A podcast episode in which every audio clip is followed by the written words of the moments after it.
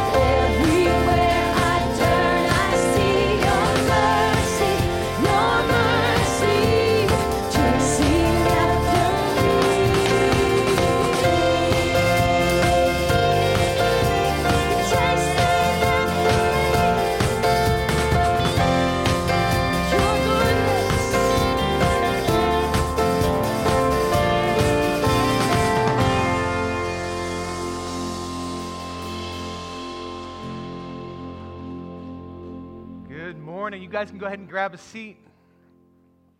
Uh, I, right before I came up, I got a text message from one of my closest friends growing up. Um, his wife's mother, uh, who has been battling from pneumonia from COVID, just passed away this morning. And it's just, it's one of those reminders that we live in a broken world where our bodies break down. And for, for as many kind of victories over that, as many times as we have seen somebody heal from it, it's a sobering reminder that we live in a broken world. And so, uh, Father, I just want to begin this morning uh, in prayer, if you'll join me. Father God, I lift up every single man, woman, and child right now who are staring their mortality in the face. I lift up every single one of your image bearers this morning whose bodies are breaking down or, or perhaps who, are, uh, who will not see this evening. God, we don't want to live flippantly as if we have an infinite amount of days. We recognize that these bodies were never intended to take us into eternity. But we still grieve. We grieve as those who live in the midst of a broken world, but we don't grieve as those who have no hope. And so I lift up Monica and I lift up Chad and I lift up those who are left, and we grieve the loss of Monica's mom. I grieve with those who are grieving today over the loss of life uh, in Afghanistan. We grieve with those who are still grieving the loss from the falling of the World Trade Center towers 20 years ago. Those who are grieving the loss of a loved one whether they be moments or years apart. And Father, we pray that you would meet us in the midst of that as we have a sobering conversation today about life in a broken world where persecution exists. Jesus, in your holy name, amen. All right, so thank you. Um, it's interesting. I mean, the last couple of days have been melancholy just in the reminder of what we walked through 20 years ago. I'm not sure. I mean, for most of us probably at this point know, yesterday was the 20th anniversary of 9 11. And for me, it brought back up memories uh, back when I was a, a, Newport Beach lifeguard. And I remember waking up the, the morning of 9 11 to get ready to go sit at Main Street, Newport Beach, to go sit in a tower. And as I'm getting ready, we turned on the TV and we saw the, the first tower burning. Um, and it was like something out of a, a movie, right? And I, I, just remember how, over the course of those 24 hours, from watching the second plane hit and kind of realizing that this was not an accident, that this was on purpose, to the first tower falling and can I just be real honest? There was this part of me that was excited to see that because it was like something out of a movie. And then there was a part of me that was disgusted with the fact that there was, because I realized it wasn't a movie and those were human beings' lives. Those were, those. I, I, I imagine I'm probably not the only one who had to like battle with, oh my gosh, what on earth is going on? And I remember waking up on September 12th in a world that seemed very different than the one I'd woken up in 24 hours earlier. It was a world in which suddenly I did not feel nearly as safe as I had felt 24 hours earlier. And it's not like evil and people wanting to hurt other people just sprang into existence as if it had never existed before 9 11. But for the first time in my lifetime, I was, I was faced with that on our own soil. Yes, that happened all around the world, but it had never come here. And so it, it almost felt like my own little world was off its axis. And I was trying to figure out how, how do I navigate a world that has changed for me overnight? For those of you who weren't alive 20 years ago, it's probably akin to that first week of all of the lockdowns of COVID where we begin to go, how on earth did this happen? What on earth is going to happen? How do we proceed from here? And we're still in, in the aftermath of kind of figuring that out. But it's a good reminder. We live in a broken, fallen world. And there are people who desire to harm us. There are people who will rejoice when we suffer pain, as crazy as that sounds. And I can imagine that that sense of almost an out of body, how do I fit in this world and what on earth do I do with all of these churning emotions? That was probably similar to the kind of feeling that Jesus' disciples had as they left the upper room.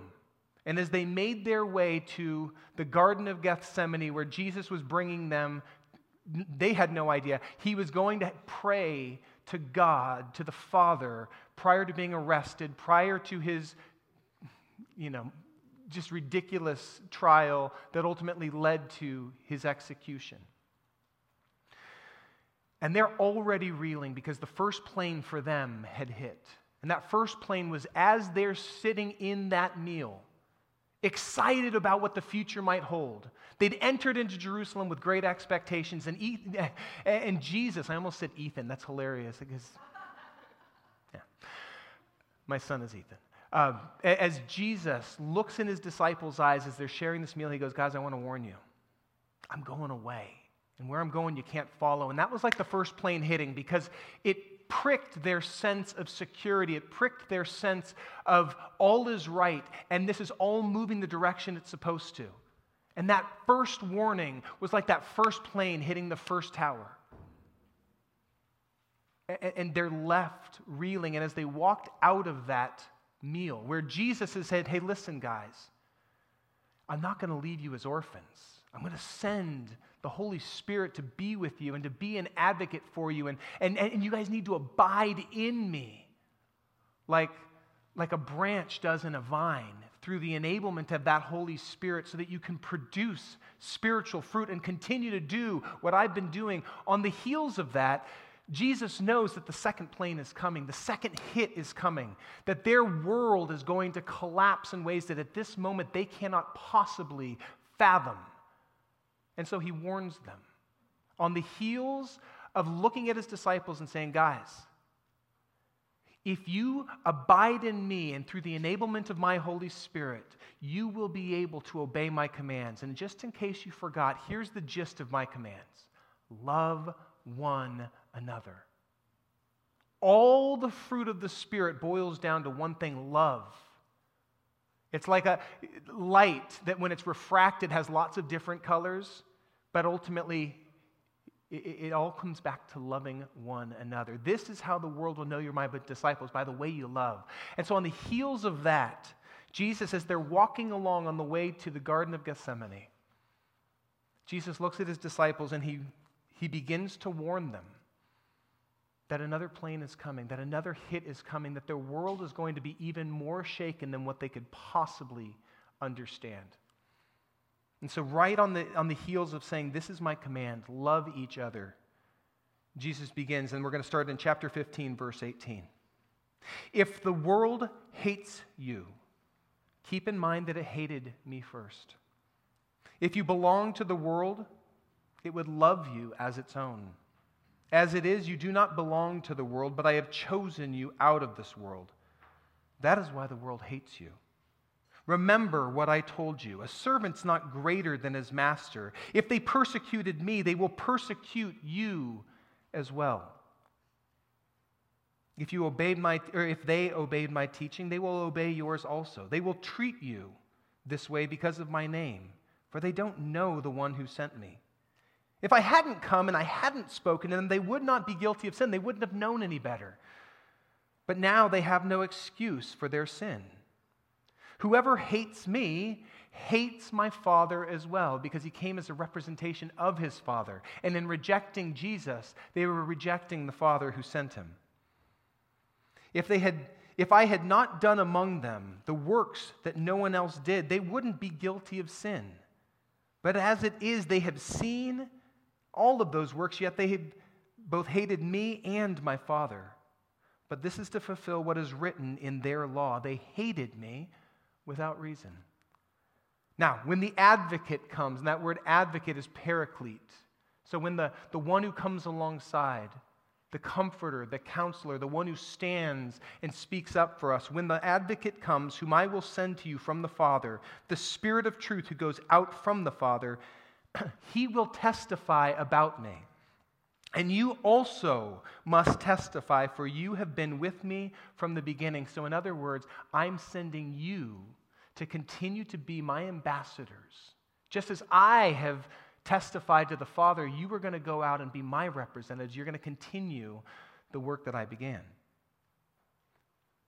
All of this I've told you so that you will not fall away. They will put you out of the synagogue. In fact, the time is coming when anyone who kills you will think they are offering a service to God. Boy, doesn't that sound like the, what was driving many of the, the men who hijacked those planes? thinking that they were offering a service to God by snuffing out other human life. They will do such things because they have not known the Father or me. I've told you this, so that when their time comes, you will remember that I warned you about them. So here's the gist of what Jesus tells his disciples this very encouraging message to them as they're walking along towards the Garden of Gethsemane. Guys, it's not going to get better, it's going to get worse. Persecution is coming. If they persecuted me, they're going to persecute you. Now we have to ask why. Why would persecution come? It's not because Jesus' disciples were overtly awful human beings. It's not because they were deserving of it. It's because of their identification. They were no longer identifying as citizens of the kingdom of the world. They no longer submitted to or, or, or claimed allegiance primarily to the nation of Israel or to the, the kingdom of Rome. They claimed allegiance primarily to the kingdom of God. They were living as citizens of the kingdom of God in a world that did not call that the Father their Lord. In many ways, in a world that lived at odds with the Father. And Jesus has told them, hey, you're going to need to abide in me. And if you abide in me, then you will bear fruit. Or we used the analogy last week. Merv gave me this this morning. So I'll, I'll, he just handed me a light bulb to remind me of, God bless you, Merv to remind me that we are called to bear light.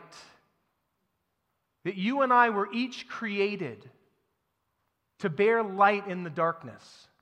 And if we abide in Him, and He in us, and the Holy Spirit is working in us, we will bear light. Now, this is kind of fun, huh? All because I said you have to remain uh, biting in, and Merv's like, no, you don't.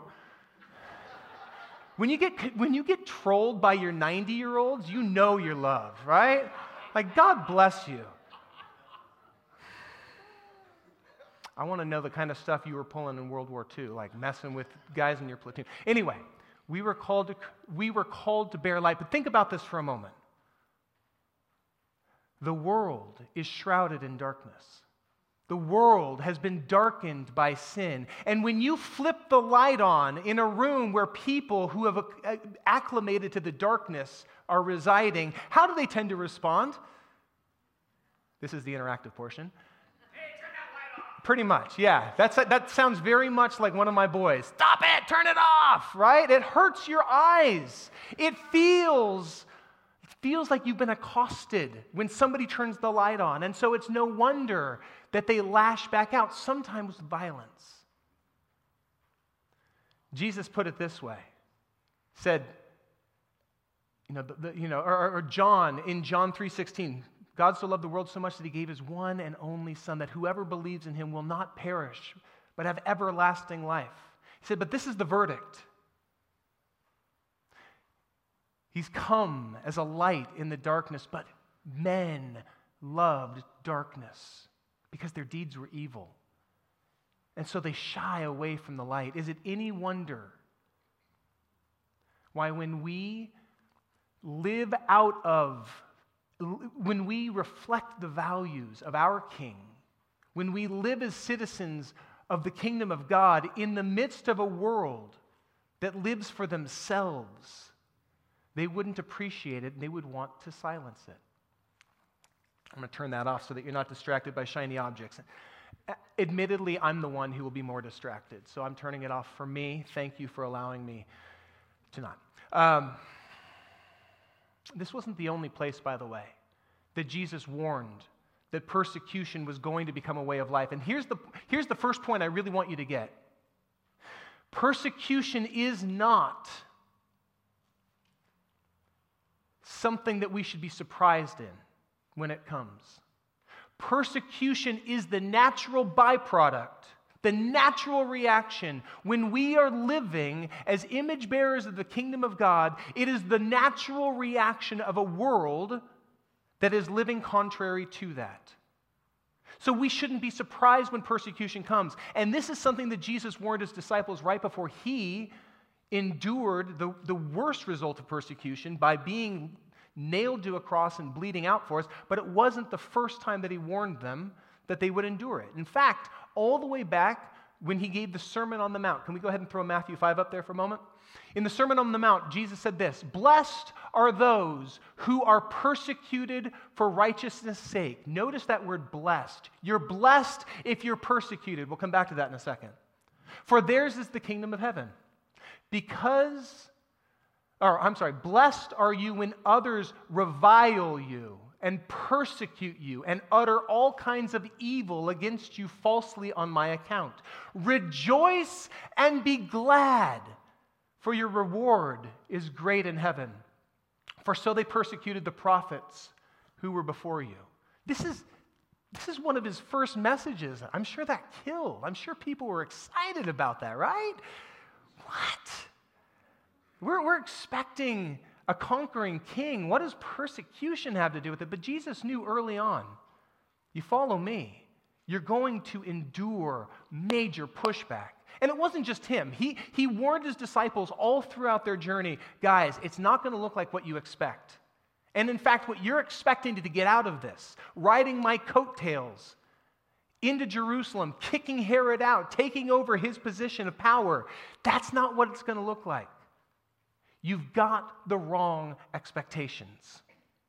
And so long as you're holding on to those, you're going to be discouraged when that's not what plays out. But Jesus wasn't the only one to warn about this. Paul is a, another one who, who wrote often about it, who warned those who were following Jesus in these churches that were springing up all over uh, the world that, that he had helped plant. He was warning them, hey, listen, you're going to endure persecution. And in one of his letters to Timothy, he writes this. Can we, can we throw that up there? He said, Indeed, all who desire to live a godly life in Christ Jesus will be persecuted. Not might be, will be. If you desire to live a godly life, if you abide in Christ, if the Holy Spirit is working in you and is beginning to produce fruit, that is in keeping with the heart of God, you're going to experience persecution. No ifs, ands, or buts about it. One more. The Apostle Peter, writing to the church, he said, Beloved, he's referring to the church here, don't be surprised at the fiery trial when it comes upon you to test you, as though something strange were happening to you. Oh my gosh, I can't believe that person made fun of me because I claimed to be a Christ follower.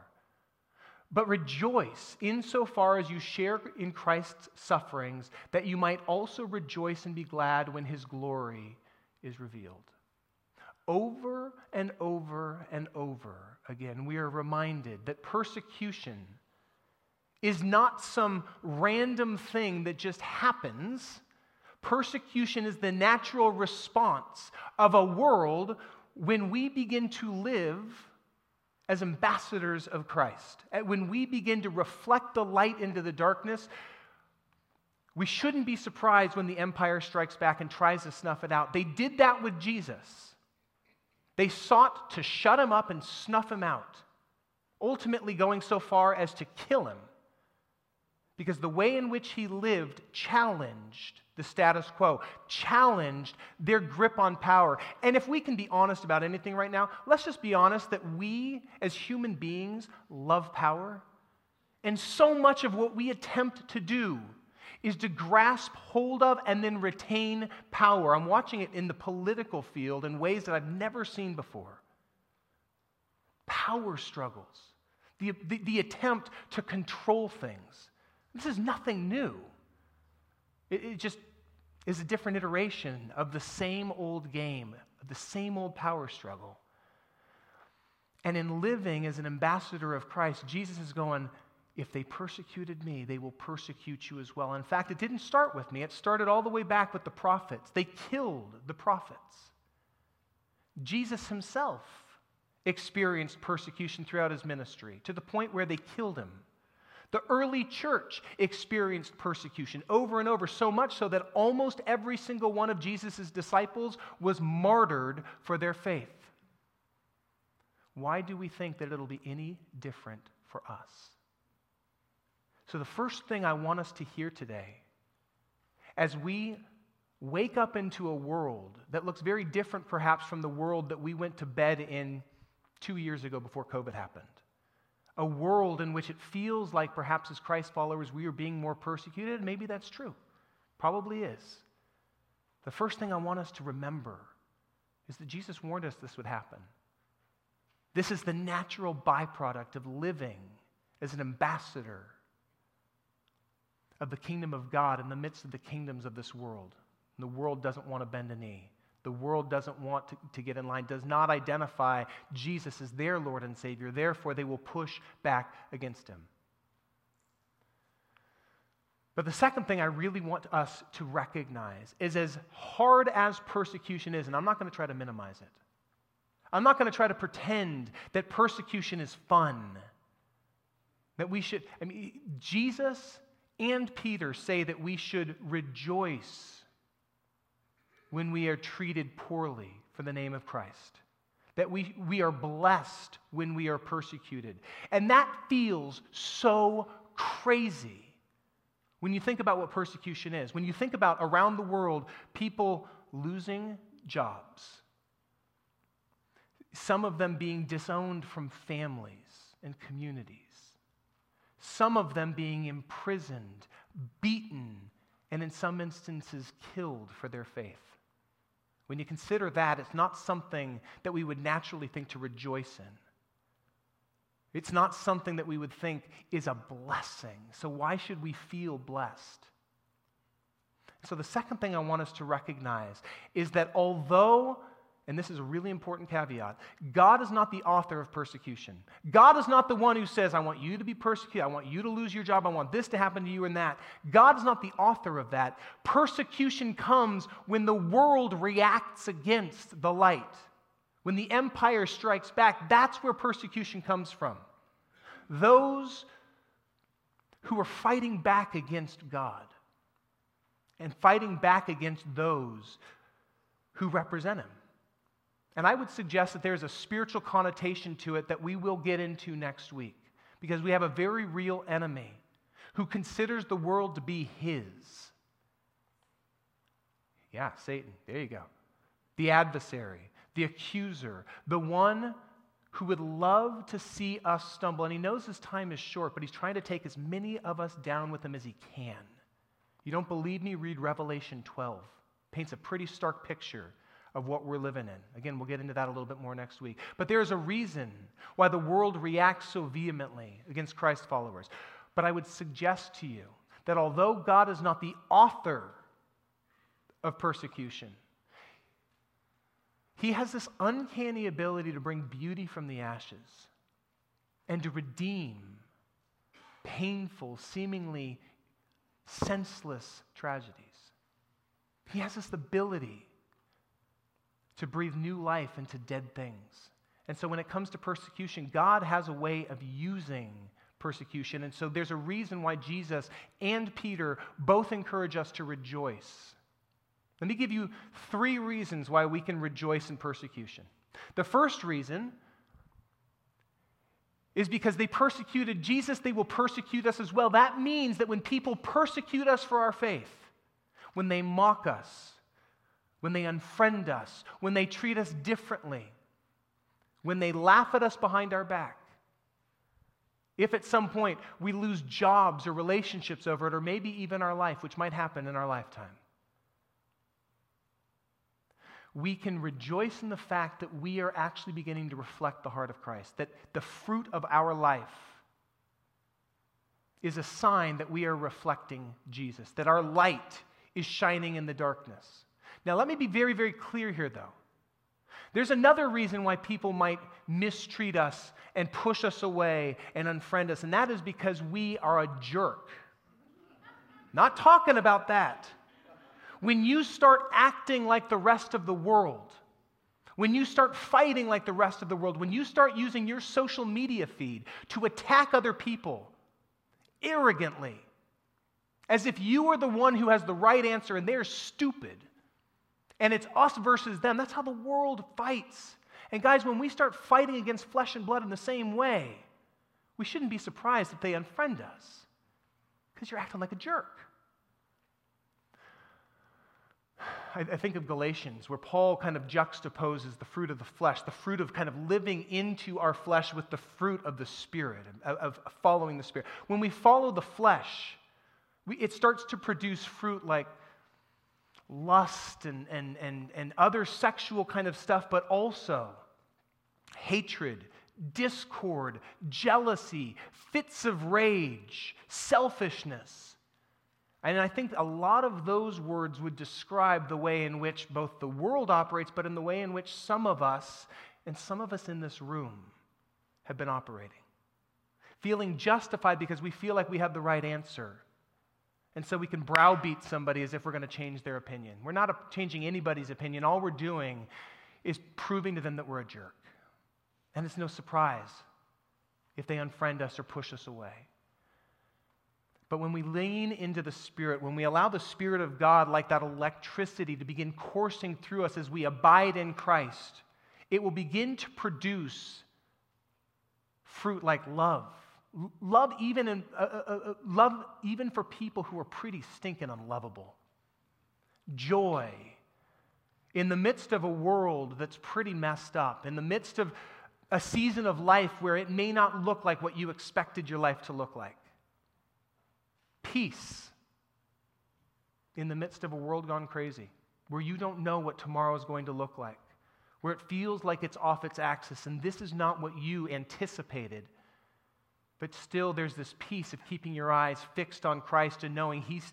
I, I had a chance to talk with an old friend last night who just came through a season of COVID. He was, he was hospitalized, he had pneumonia in both lungs and although he was relatively young and in good shape, he didn't think he would leave the hospital. And as scary as that was, I asked him, you know, how, how, did, how, did, your, how did you feel through this? And he goes, you know, not, there was not a moment where I worried about whether or not I was inside of God's will. Like I felt like God was holding me, and that regardless of what happened, I was at peace. That's the kind of peace that can only come from keeping our eyes fixed on Jesus rather than our eyes fixed on the wind and the waves. And when we get when we start looking at our circumstances, it's easy to sink down in them and become overwhelmed by them. Whereas when we keep our eyes fixed on Jesus in the midst of a world gone mad, in the midst of a nation 20 years ago after the, after the towers fell, our nation unified, and for a few months, it was this beautiful outpouring of unity. And I look at what's happened in these last two years as we've gone through another thing that has shaken the foundation of our nation. It's done just the opposite. It has absolutely fractured us. I grieve that. But even in the midst of that, can we have peace? knowing that God is in control. We'll talk a little bit more about that next week. Patience for people who are in process. You know anybody like that? If you don't know anybody like that, it's probably because you are that person for someone else. D, I'm looking at you. I love you. Connie and I pray for you often. Actually, Con- Connie and Kathy pray for us often, don't they? Kindness, we could use a lot more of that. It's not something that we can tie that fruit on. It's not something that's going to just come from trying really hard to be kind. We can fake it for a little bit. But when you're trying to be kind to, to stupid people, to people who are undeserving, to people that you really don't like very much, that wears pretty thin pretty quickly, and eventually you snap, right? When you're just trying to be good by your own strength, when you're trying to shine light because of a charge you got a little bit before, well, that lasts only as long as the charge lasts. And then, then the darkness returns. kindness, goodness, gentleness, and oh, oh yeah, self control. Could use a little bit more of that, right? These are the kind of things that come naturally from listening to the Holy Spirit and allowing Him to work in us. And when that is how our life begins to look, it can only come from abiding in Christ. It can only come from the electricity. I'm going to turn it on one last time. It can only come from the Holy Spirit's enablement because this light bulb, in and of itself, look, this is where it's abiding right now. It's got a little thing at the end, so don't think that this light bulb just lights itself up.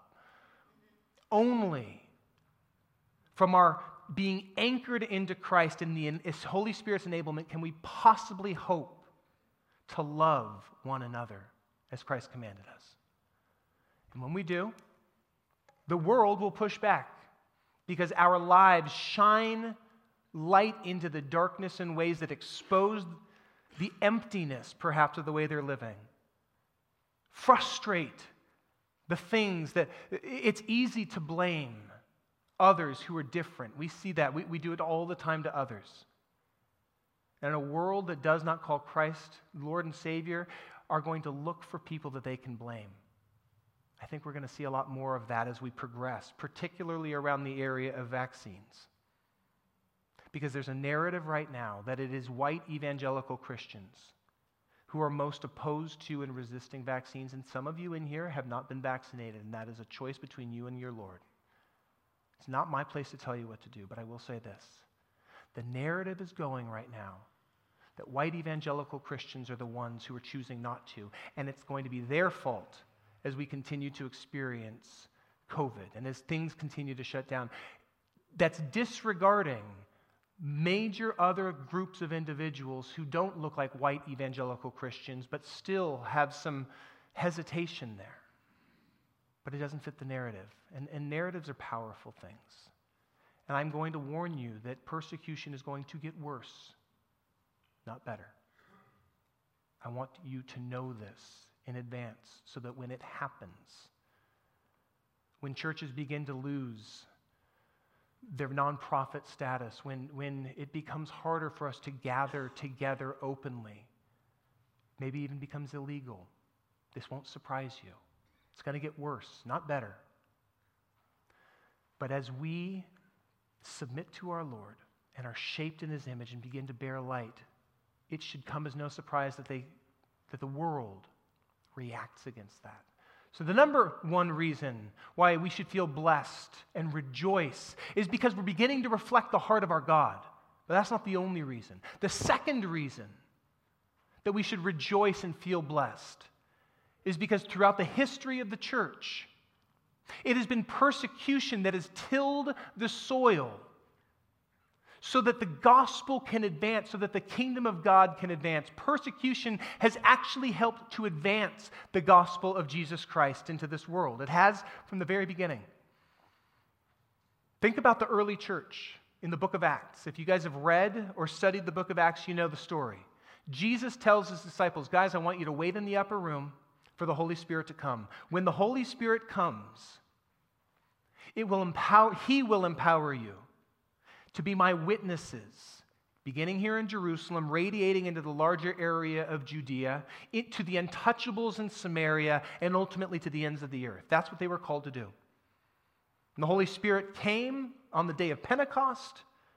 They were so compelled by the Spirit's presence that they went out into the streets of Jerusalem and they began to share the gospel in languages that they had never heard, but the, the, the, people that were there for the Feast of Pentecost understood the gospel in their own words or in their own language.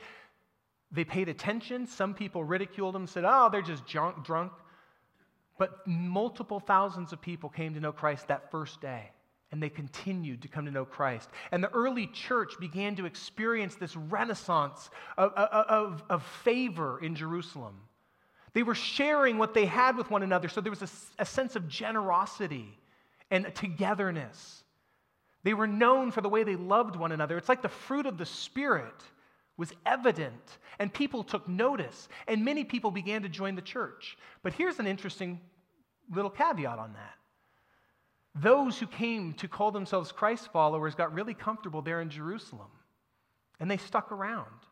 And so they were really good witnesses in Jerusalem, but they forgot about the whole Judea, Samaria, and to the ends of the earth. That is until the power brokers in Jerusalem began to push back because they saw in this movement of people claiming a crucified king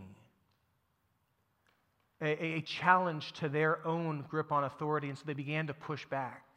And it wasn't until the first Christian was martyred for his faith, for his refusal to renounce his faith in Jesus Christ, a guy named Stephen. It wasn't until persecution broke out against that early church that it became so uncomfortable for them to gather there that they were kind of scattered into Judea, Samaria, and to the ends of the earth. It must have felt to those early Christ followers like that was all the work of God dying in an instant. We can't be together. It feels like Jesus is losing. But if you continue to read the book of Acts, you begin to realize very quickly that that was actually, that persecution, although it wasn't God who made it happen, God used it to kind of like blow, you know, think of a dandelion for a second. All those seeds stuck together, pretty beautiful pretty comfortable for the seeds. They're all surrounded by uh, one another. Persecution was like the breeze that blew those seeds and scattered them. That was exactly what the church needed. Rather than it being the death of the church, it was the expansion of the church because the church was never about a building. The church was always about the people, the temples of God who had hope within themselves who recognized Jesus as Lord and weren't afraid to share that faith with others. And that persecution prompted the early church to do what God had called them to do. And the church, meaning the, king, the, the people of God, grew exponentially. And in fact, we see this throughout the history of the church. Just a couple of, of people who spoke to this. There was a, there was a, a Christian historian named Tertullian in the third century who was famously uh, wrote, The blood of the martyrs is the seed of the church. The blood of the martyrs, those, martyr is a Greek word for witness. And it's interesting that the word for witness would be somebody who also witnesses through their death. So the blood of those who witness with their death is the seed of the church who helped the church to grow. A couple of centuries later, in the fifth century, another church father named Jerome wrote this Persecutions have made the church of Christ grow, martyrdoms have crowned it. Persecution has helped the church to grow, not only from its infancy, but throughout the Middle Ages, the Dark Ages, persecution is what has caused the church to grow. It is what has tilled the soil and scattered the seed.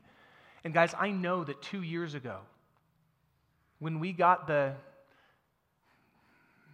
the, the, declaration from Sacramento that we could no longer meet in this building, it felt like a massive overstep. It felt like our freedoms were being removed and our religious freedom, something that we hold dearly in this country, was being impinged upon. And I know that many of you had a really, I had a really hard time with us not being able to gather together. And yet I cannot help but wonder if, like that dandelion, if, if God wasn't behind, I'm sure He wasn't the author of that, but I wonder how, I, I, just, I just can't help but notice how God used that to remind us that we are not about a building. This Lighthouse Community Church is not a church because of our building.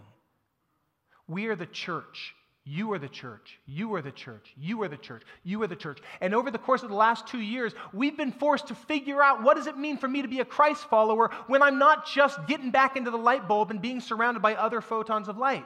What does it mean to be salt when I'm not just able to congregate in the salt shaker?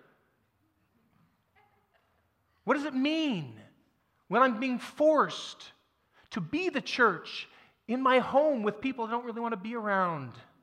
My neighborhood with people that I, if I had known they lived there, I probably wouldn't have moved in. With people over Zoom because we can't be together. I mean, what does it look like for us to be the church when it's not just about going to church? I hope. I've seen some really beautiful fruit that came out of these last two years. It's not something I would have chosen. We're still recovering from it. There's a lot of faces that, that are joining us right now but are, are, are not comfortable sitting here in these seats. And we love you, and I'm so grateful you're part of our community. But we miss you. And as much as that persecution hurts, and it feels a whole heck of a lot like persecution, felt personal. But I just wonder how God has been and will continue to use it as we move forward.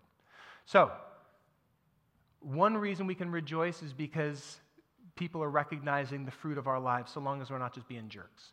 Second reason we can rejoice is because persecution actually helps the kingdom of God to advance. The third reason that we can rejoice is that persecution can actually help to prune or purify the church of God. I love this quote by a, a historian named Edward, Gene Edward Veith. He writes this One of the greatest paradoxes of Christian history is that the church is most pure in times of cultural hostility. When things are easy and good, that's when the church most often goes astray. When Christianity seems identical with the culture, and even when the church seems to be enjoying its greatest earthly success, then it is weakest. Conversely, when the church encounters hardship, persecution, and suffering, then it is closest to its crucified Lord then there are fewer hypocrites and nominal believers amongst its members, and then the faith of Christians burns most intently. In other words, when it is most comfortable to call yourself a Christ follower, then it's easiest to pay lip service to Jesus when we're not, in fact, following him. Go back for a couple of weeks. Remember when Jeff talked about the vine and the branches? And how the branch loves to grow foliage. That's if you didn't pick up on that, this is a really important point. The natural tendency of a branch off of a vine is to grow foliage because that will get it most sunlight. It looks really lush. And if you ever look at a, a, a branch that is untended, it'll grow more foliage than fruit. But the gardener's job is to clip away the foliage so it has just enough to get enough sunlight to grow the fruit. But it's the fruit that is most important. Guys, it feels like within the Christian church, we've been growing a whole heck of a lot of foliage here in America. It's been comfortable. And when it's easy to call yourself a Christ follower, then we put up all of the pretense but our hearts really aren't following Him. But when it costs us something, it costs us our safety, it costs us our family, it costs us our job, it costs us our health, it might cost us our freedom, it might cost us our life. When that becomes the case, the foliage gets pruned away and we begin to see more fruit. And I got to tell you, the places in this world where the most fruit is being produced, where the most people are coming to know Christ, where the gospel is advancing most powerfully, are in those nations where persecution is at its worst. We've seen in China when the church is cracked down upon and people are imprisoned and beaten for gathering secretly the church explodes. In the Middle East, where they will literally be put to death, not just disowned, murdered for claiming Christ, the church is exploding. Whereas here in America, they're starting to send missionaries here because they realize that we've lost our first love. We've become pretty darn lukewarm because it's been pretty comfortable. But we'll get to that in a second. You might ask, you know, okay, so persecution can be helpful, and persecution has played a part in the church throughout, but does persecution still exist in the 21st century? I mean, because we become way more tolerant, right? To which I would suggest to you the absolutely categorically no. Persecution still exists. In fact, persecution of the, of the Christian church exists more now than at any other point in history. Every year, um, this organization, Open Doors International, which tracks the church in the persecuted nations, and there's, they, they track about the top 50 nations where persecution is at its worst. Every year, they put out a study of, of what they've found. And this is called the World Watch List, as they're watching the top 50 persecuted nations. Here are some numbers from the 2020 World Watch List, which is the, the newest one that we have. According to what they have found, every day eight Christians worldwide are killed because of their faith. Every single day, eight Christ followers around this planet will have their lives snuffed out because they're unwilling to renounce their faith in Jesus. Every week, 182 churches or Christian buildings are attacked in the name of shutting up the gospel. And every month, 309 Christians are imprisoned unjustly. This is an average every single day. Just to drill down into these numbers just a little bit more. In 2019 alone, which is where, where these numbers are coming from, 1,350 Christians were martyred in the country of Nigeria, just in Nigeria. And then a little bit distant from that, in, this, in the country of Central Africa, 924 Christians were martyred. So, just in those two countries alone, over 2,250 Christians lost their life in one year. During that same time, 5,576 churches were attacked or closed in China and over 2,000 churches were attacked or closed in Angola. In the Middle East, four out of every five Christians considers themselves to have experienced very high levels of persecution. Four out of every five. I can only begin to imagine what life will be like for Christ followers living in Afghanistan right now. Because just so you know, prior to us pulling out, even over these last 20 years where there's been stability. It was still the second ranked country for the most persecution against Christ followers, second only to North Korea. Now, my guess is it's probably going to retain number one. As Christians are going to be continue to be arrested, hunted down, beaten, and ultimately murdered for their faith. I know, I know of several pastors who had the opportunity to get out, chose not to. They recognized that they were putting their lives on the line. They recognized that it probably would end up costing them their lives in the short term, not the long term. But they also recognized that it was for such a time as this that God had placed them there, and they chose to trust Him more than they feared anyone else in that country. And they chose to stay so they could continue to sow seeds of hope in a world that has gone dark. So, yeah, persecution still exists. But this begs the question well, what about here in America? Right? What about here?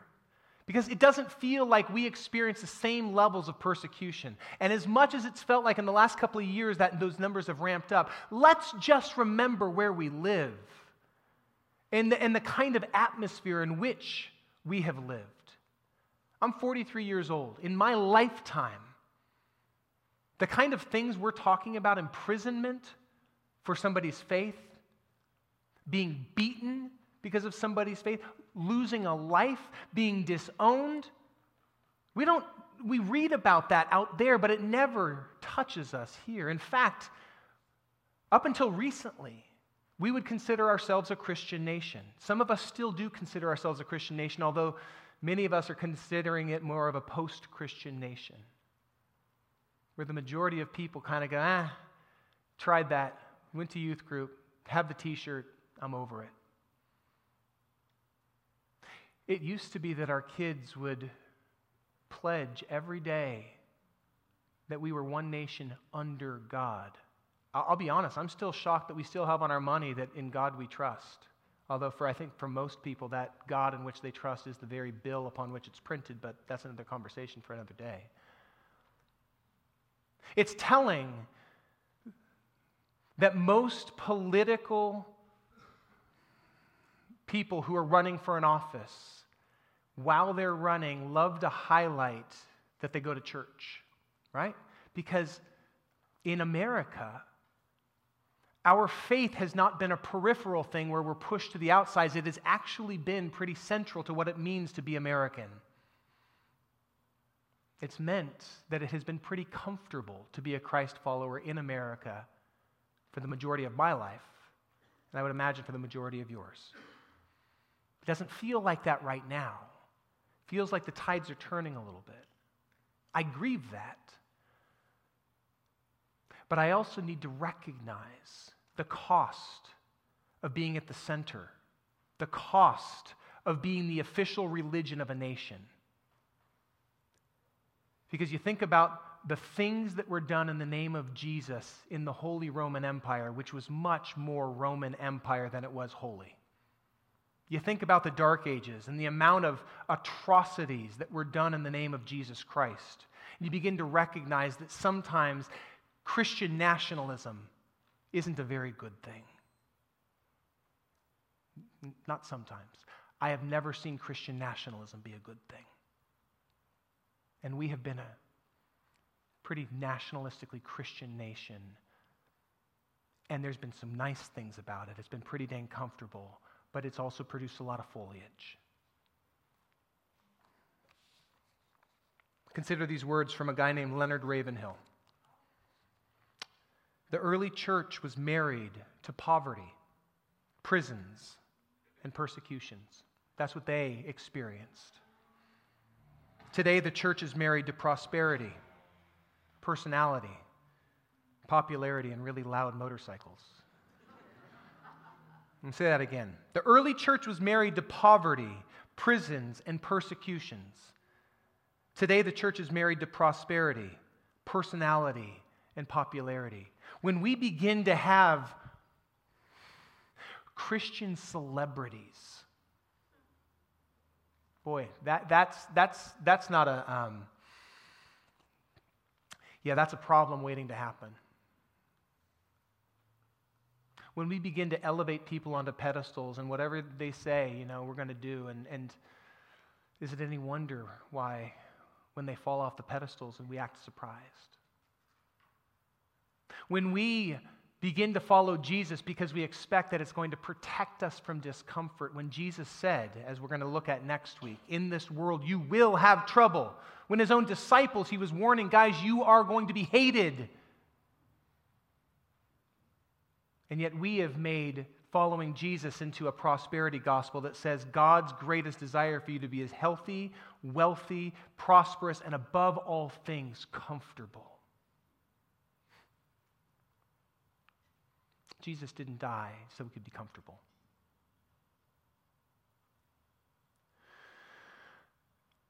I grieve the way that it feels like the country I love is changing. I grieve that it doesn't feel like it felt two years ago, where it felt like we were relatively unified before COVID kind of pricked our sense of security that we had regained after 9 11. I grieve that we can't go back to pre 9 11 where we all felt this sense of security. But the truth of the matter is, we can't.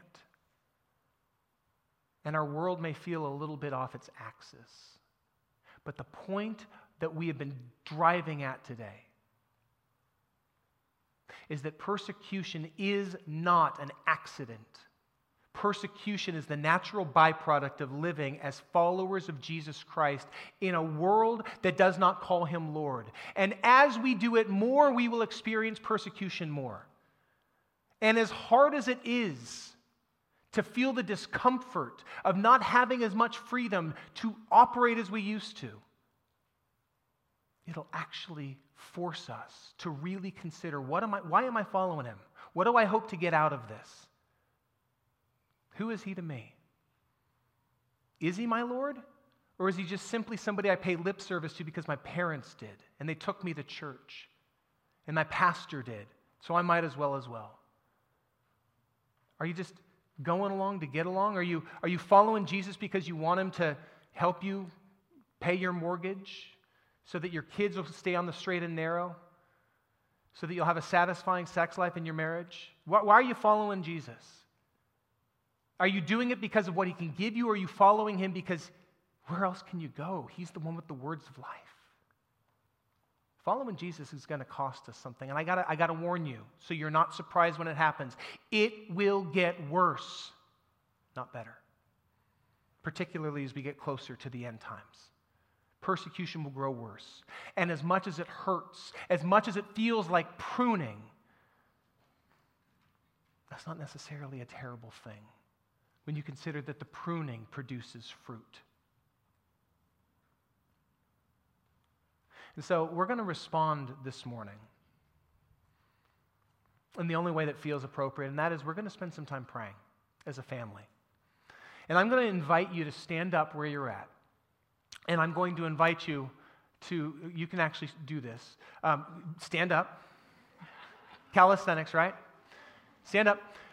We are going to clump up in groups of three or four, but I know that you guys are all a little bit rebellious, so you might want to go in groups of two or five because you're just going to do your own thing.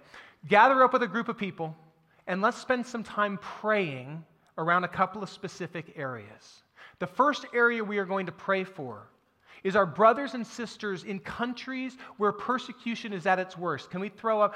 Here are the top 10 nations where persecution is at its worst around this world right now North Korea, Afghanistan, Somalia, Libya, Pakistan, Eritrea, Sudan, Yemen, Iran, and India.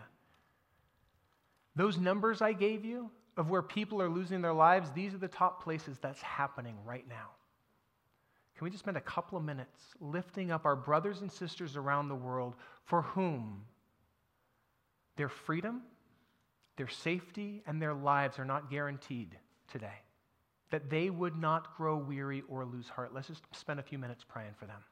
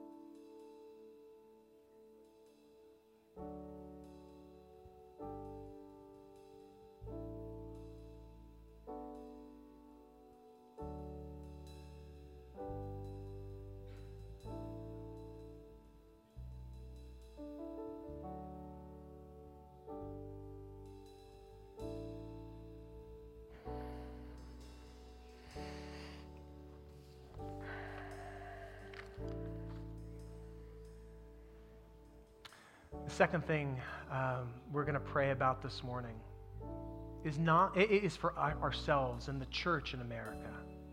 And guys, what we are not going to pray about is that God would protect us from persecution, but that He would redeem the persecution that we experience. That we, when we encounter pushback, when we encounter being ridiculed, when people write us off for our faith because we, our, our faith is a crutch, that we would not grow weary or lose heart, particularly as we see it becoming more costly to follow Christ. Let's simply submit our lives and invite Him to help Himself to us, that the way we live would radiate light in the darkness, and that others would come to know Him. So let's continue to pray.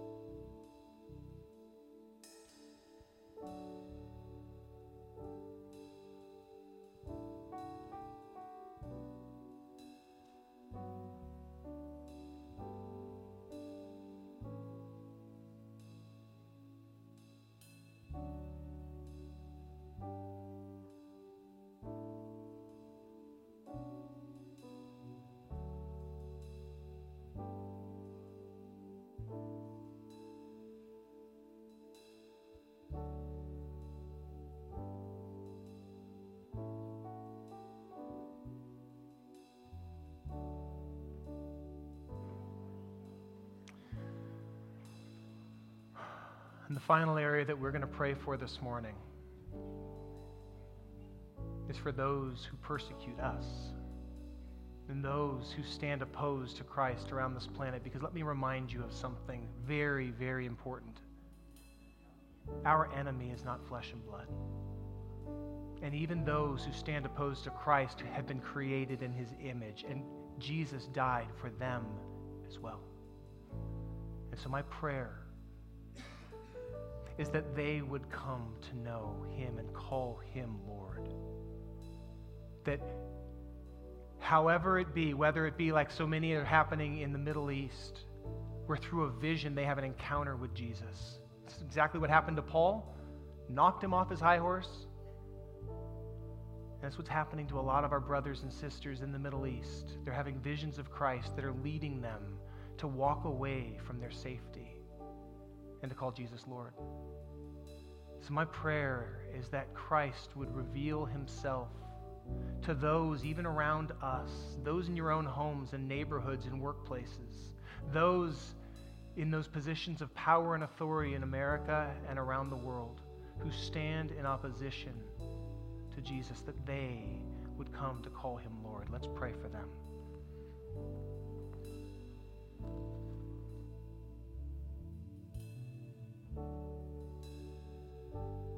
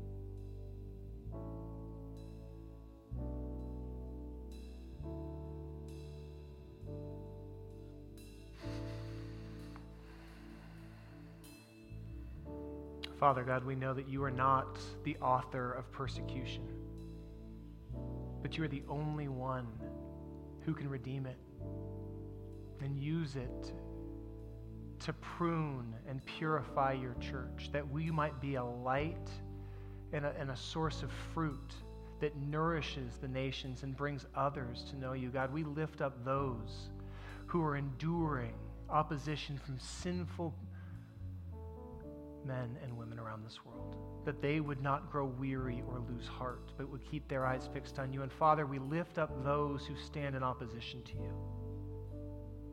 You love them. you love them as much as you love us, as hard as that is for us to accept or recognize. But I pray, Holy Spirit, that you would break into their reality. And that at the end of times, although they might accuse us of being small minded, they would see the way we live, see the way we love, and they would ultimately call you Lord. Help yourself to us. We lay down our addiction to comfort and security.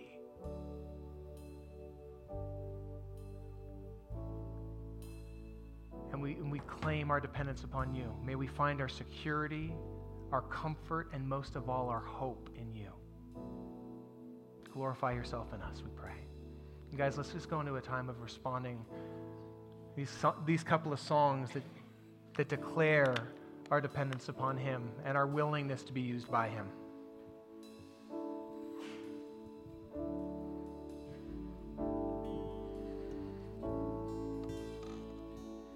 This is how I fight my battle. This is how I fight my battle. This is how I fight my battle. I worship you. This is how I fight my battle. This is how I fight my battle. This is how I fight my battle. I worship you.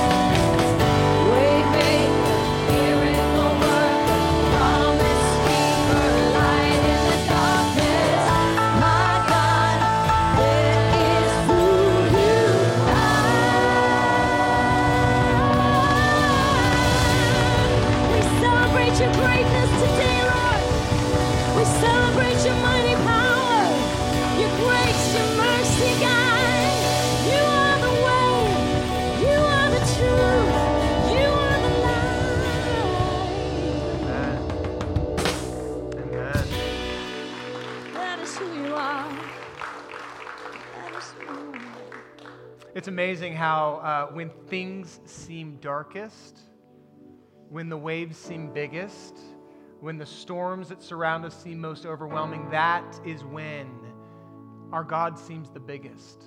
It's really easy when we fixate on the wind and the waves for Him to seem really small and really inconsequential.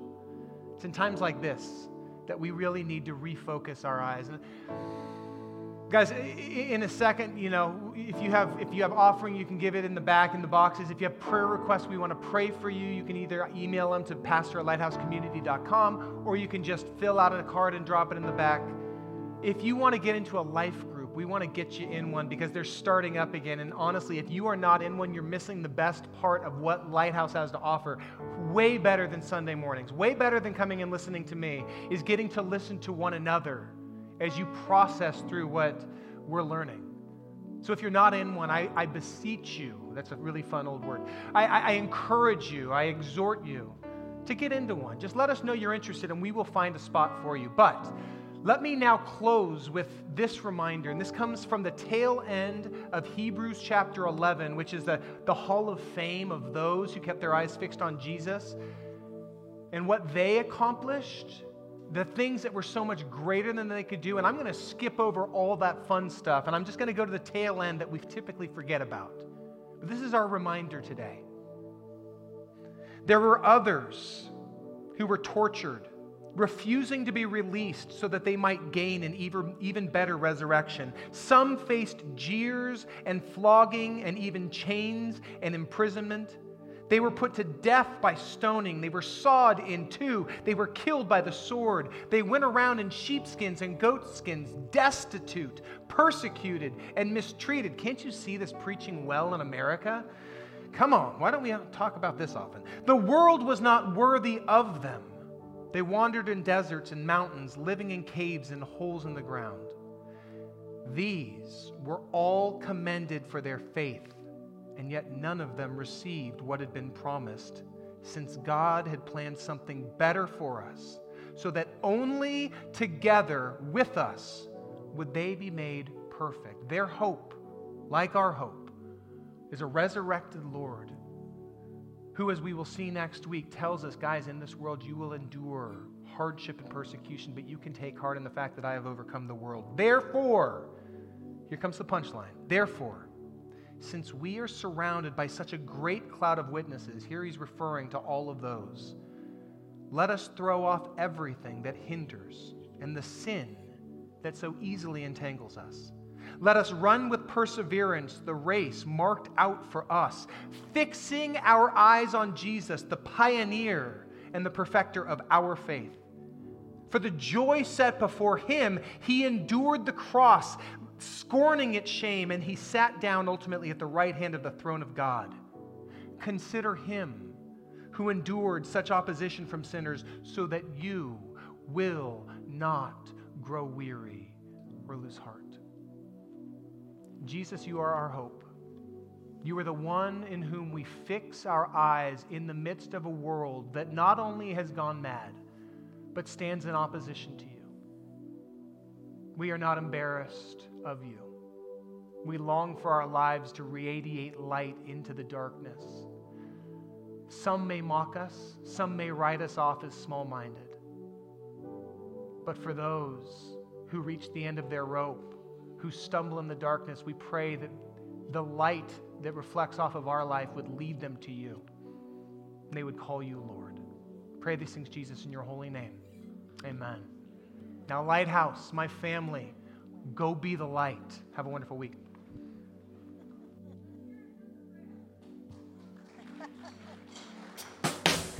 Even when I don't see it, you're working.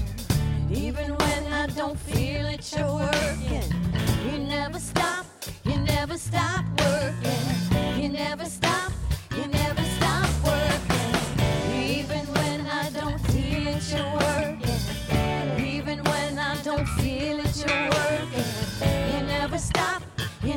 stop working.